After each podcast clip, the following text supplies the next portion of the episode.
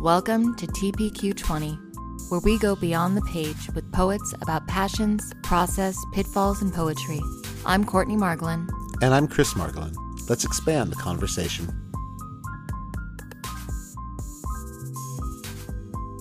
Welcome to TPQ20. We're so excited to have you on.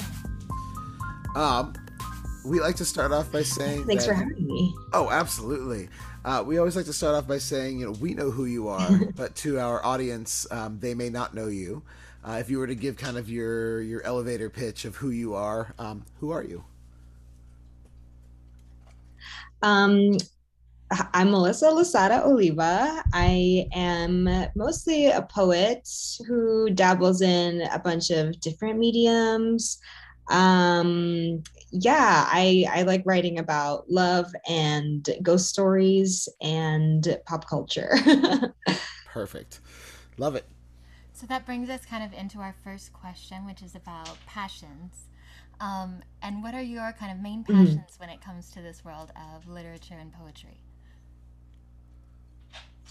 Ooh, um, main passions like uh like things I like to write about or things that I what really like like what really gets you going? Like when you when you are looking for something to to read or that's going to really spark that fire like what do you what do you love yeah like, what do you love reading? What's your biggest passions when it comes to the the uh the oh sure. Yeah yeah. mm-hmm um, I mean, I'm really, I, I, think maybe I'm starting to transition into something different, but for a very long time, I've, I've really been into whatever genre is like lonely, spectral woman. so, like a woman, like finding out, you know, what's going on with her life, and then something like freaky's happening in the background. Kind of like, I really like Laura van den Berg for that reason, and um, Kelly Link stories for that reason um and yeah i think uh, uh stories that kind of um yeah it's like a something is haunted about it. That lonely haunted uh ghost that kind of traditional ghost story with the woman is uh finding her way through that mystery. Is that what i'm yeah yes. Yes.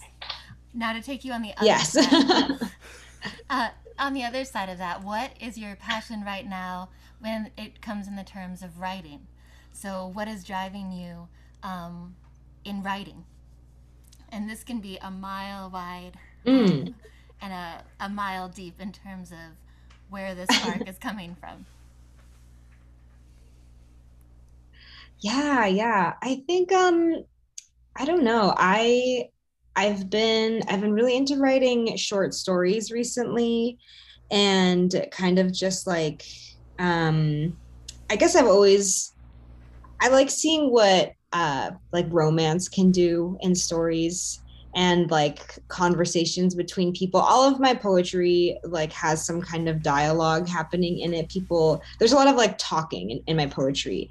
Um and like dreaming of you yolanda and selena are talking together and then melissa and this like eu romantic figure are like there's all this like dialogue happening. Um so i'm kind of interested in or passionate about like what is like in between those lines. I'm interested in what people like aren't saying when they're talking to each other mm, especially mm, like um romantically yeah and how to convey that in what in how they're speaking to each other yeah oh that's fascinating the, the unsaid or sometimes the breath in between those lines where yeah we find the yeah, most exactly. uh, the most uh, passion or pull and um, push between characters and lovers. I think. Mhm. Mhm. Yeah. Yeah. For sure. So when it comes to like process so when it comes to you actually sitting down and, and writing are you somebody who sits down to write or do you have a process to things? Do you have uh, any superstitions or rituals that you have to uh, have to keep up with you know x number of candles lit around the house or like uh, we've heard a lot of authors um, a lot of authors talk about they have to at least make themselves a cup of tea. It doesn't mean they have to drink it. It just means they have to have a cup of tea sitting somewhere. Um, do you have any like is what is your process yeah. when it comes to writing? Sure. Um, I think I started having more of a routine during pandemic, honestly, and it's been it's hard to break it. And now I'm not. I really hope it's not. I don't. I don't want it to be like this is my pandemic routine. I want it to be like this is my writer's routine, but it has been just because I, I just got used to being by myself and having all of these like strict regimens. So my strict regimen is like um, I wake up, I immediately make breakfast, um, something with a lot of oils, avocado, eggs, and then I have like 12 vitamins. Um, and also the reason I do that is because I like um, it was just I, my period was never coming, and then when I started doing this regimen, it did. Um, so I just like make sure like my body and mind and like uh, my vitamins are all inside of me. And then um, i drink a lot of water. I try to read something. I try to not be my phone. And then i do the routine of making a cup of coffee. So um, my my ex took the coffee grinder. So i've been using my roommate's like hand grinder. And i like slow it's like two minutes of just like like meditating as they as the beans slowly crunch into what i will make them I put some cinnamon in the coffee, and then yeah, I go back upstairs, and then I'm like, okay, something better happen. um, yeah. And how long do you wait for that something to happen? um, I kind of try to do it immediately. Sometimes I read something that I'm um just like whatever I'm reading, I try to read like 10 pages of it so that my mind is in like literature mode. Um yeah. And, you know, sometimes I only write for like 45 minutes out of three hours. So in spurts. And then I, I'll feel good. So, yeah. What what's your uh, so then when it comes to that what's your editing process like then so if you've got that and you set up for that once you you know if you've got like say you finish you know three pieces out of that day what is what is finished and when is i guess when is finished for you Yeah. Um I don't know. I think I it's finished if I want to share it with somebody. If I'm like moved to be like, "Oh, I really want to send this to someone." Um and with poems, I feel like I don't I'm trying to think of poems that I've the most editing I've done for poems was like for my book, but the poems I've written I've written so many poems in the last 2 years. Um don't know if they're any good, but they just did like keep coming in spurts um because i just kept having like emotional like um meltdowns. Uh so i i have like a bunch of a bunch of poems that i feel like are are good but maybe they're not. I don't know. Um yeah i think i haven't been in the mfa in like a year. I graduated last year so um i'm like missing the you know weekly bring the garbage that you wrote and, and see what other people think about it um so yeah i think it's been like a matter of like figuring out how to how to keep that up um the writing and the editing process like on my own without like uh homework you know right without a, an instructor telling you you have a due date of uh of when everything is ready to go. Sorry if you hear our if you hear our dog jumping around in the background. That's uh he he's been going crazy. So we have a small. Oh. Mr. Burns has yeah. not learned when podcast time is. oh. Do you? Uh, do you? Um, what do you think that your process changed, or your mindset? Not even your process. How did your mindset change pre MFA? Uh, and then during your MFA, was there a, a, difference in how you felt about writing or reading poetry? Do you think that uh, that you know was it a game changer for you, or how do you think it? What do you think it did for you? Um, I think it made me a better and closer reader.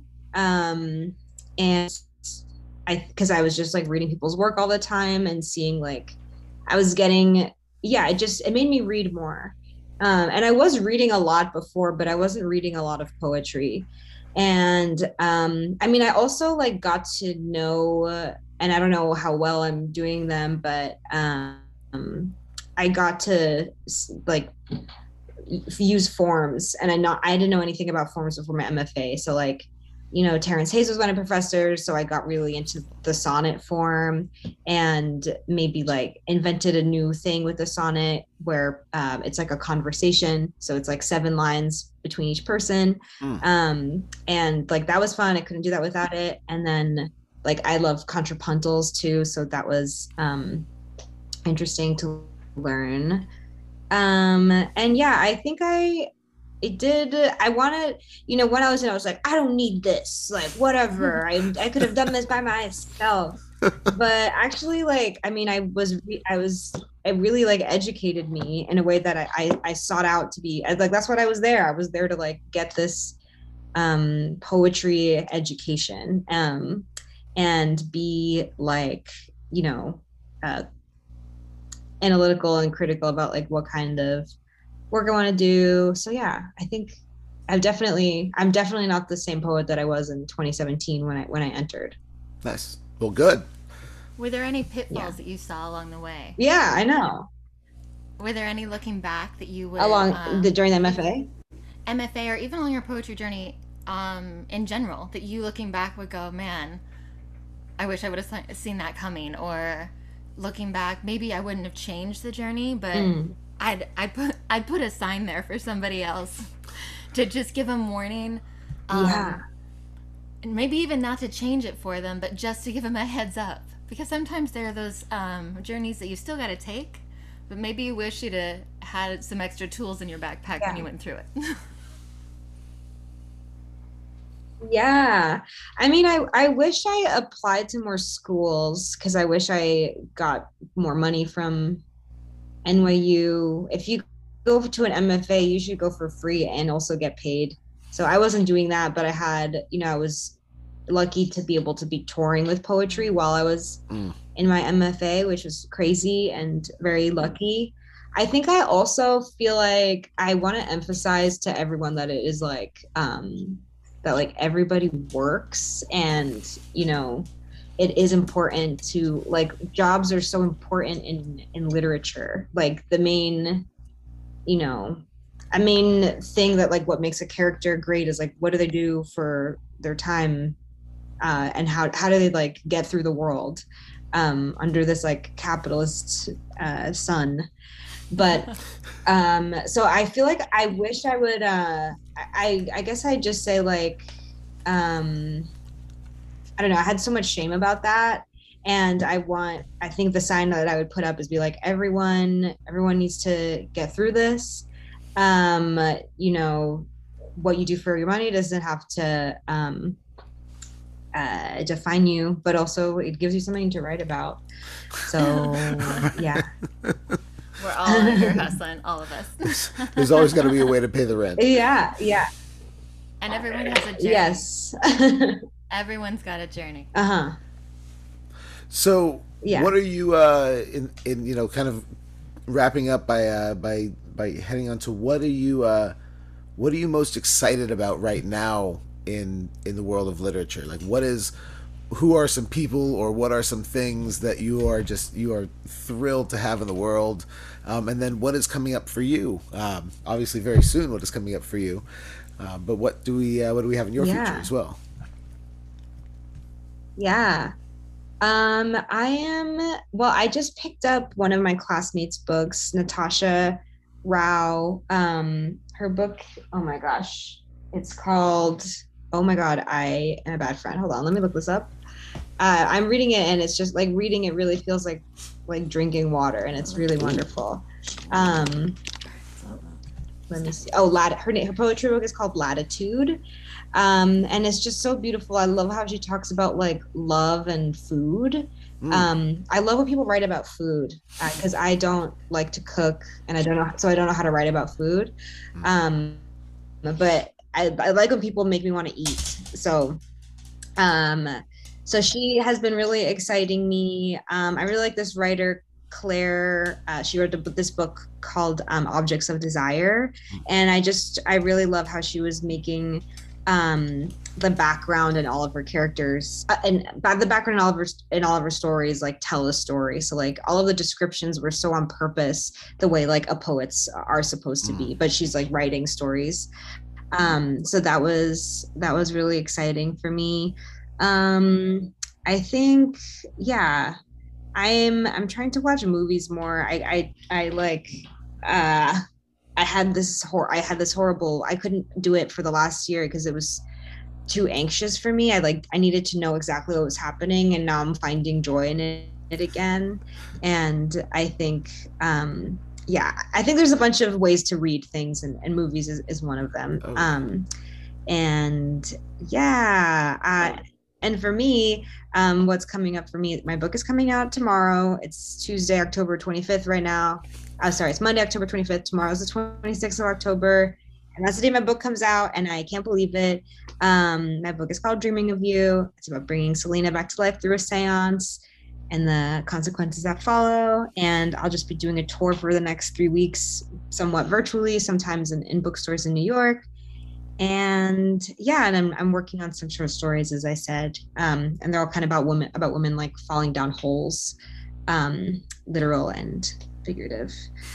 Yeah. Oh, that sounds wonderful. That's awesome. We're so excited to read that. congratulations. Huge congratulations on the new release. Um, that's amazing. And we uh, we absolutely look Thank forward you. to reading that. Um, Thanks. we look forward to seeing what comes next from you. Uh, and if you ever get out to the West Coast, uh, we look forward to seeing you on tour one of these days when you know when the COVID world opens up a bit more and, and, and travel and things can happen. We are so excited. Thank you for listening to TPQ 20. Please like, review,